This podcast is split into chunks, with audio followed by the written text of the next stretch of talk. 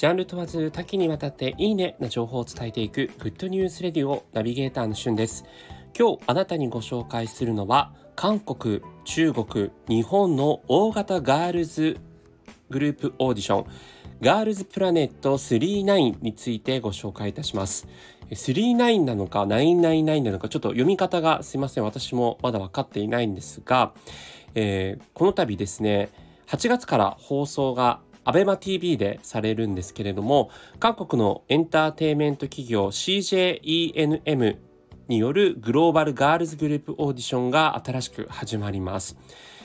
こちらですね、応募総数約1万3000人の中から選出された韓国、中国、日本それぞれの3カ国3カ国から33名がそれぞれ出ていて合計99人が、参加するという、えー、グローバルオーディションになっています。まあ、この CJENM っていう会社はですね、まあ、これまでもこうアイズワンとかね、えー、ワナワンとか、えー、もう本当に K-POP 界を起因する人気グループを輩出したオーディション番組を仕掛けてきた、えー会社なので、まあ、そまたですね、今回その、いろいろとちょっとその、プロデュース101という、日本ではね、非常にこう、ボーイズグループとして人気を博している、えー、JO1 とか、この間、えー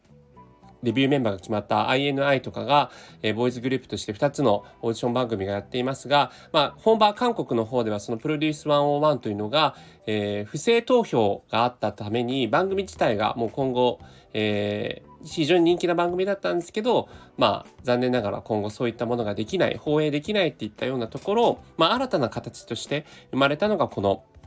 えー、ガールズプラネット39になります。で、この 33×3 カ国というね、特徴的な、えー、メンバーの選出と、